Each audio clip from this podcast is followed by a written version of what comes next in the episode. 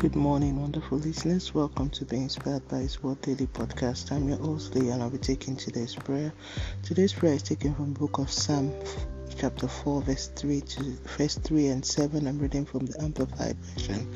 But know that the Lord has set apart for himself and dealt wonderfully with me, godly man, the one of honorable character and moral courage, the one who does right. The Lord hears and responds when I called to him.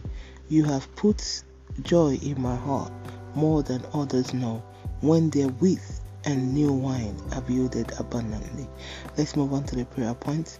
Almighty Father, I give you all the praise and glorify your majesty.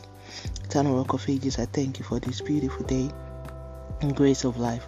Lord, thank you for forgiveness of sin and your bloodshed for my salvation.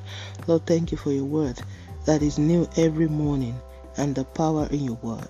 Lord, thank you for replacing every sadness and sorrow with overflowing joy in my life. Lord, thank you for answering me when I call you and for negating unwanted reports. Lord, thank you for not allowing the enemy to rejoice over my situation. Lord, thank you for changing the verdict in my favor. You deserve the praise. Lord, thank you for proving to the mockers that you are indeed my helper and my God.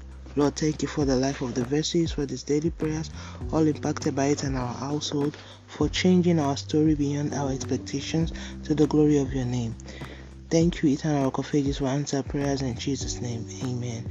Let's move on to daily confession. Sin shall not have dominion over me. I am operating the power of the word of God. I'm the righteousness of God in Christ Jesus by faith as Jesus on my in this world. The Lord has given me a new song. He has removed all weight and yokes of uncertainty from my life. Abba has disgraced the mockers and haters of my destiny. God has rewritten the verdict in my favor. It is my turn, it is my time and my season in Jesus' name.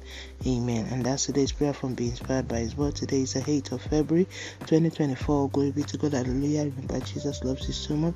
Always walk by faith and not by sight. Don't forget to be a blessing to someone by sharing this.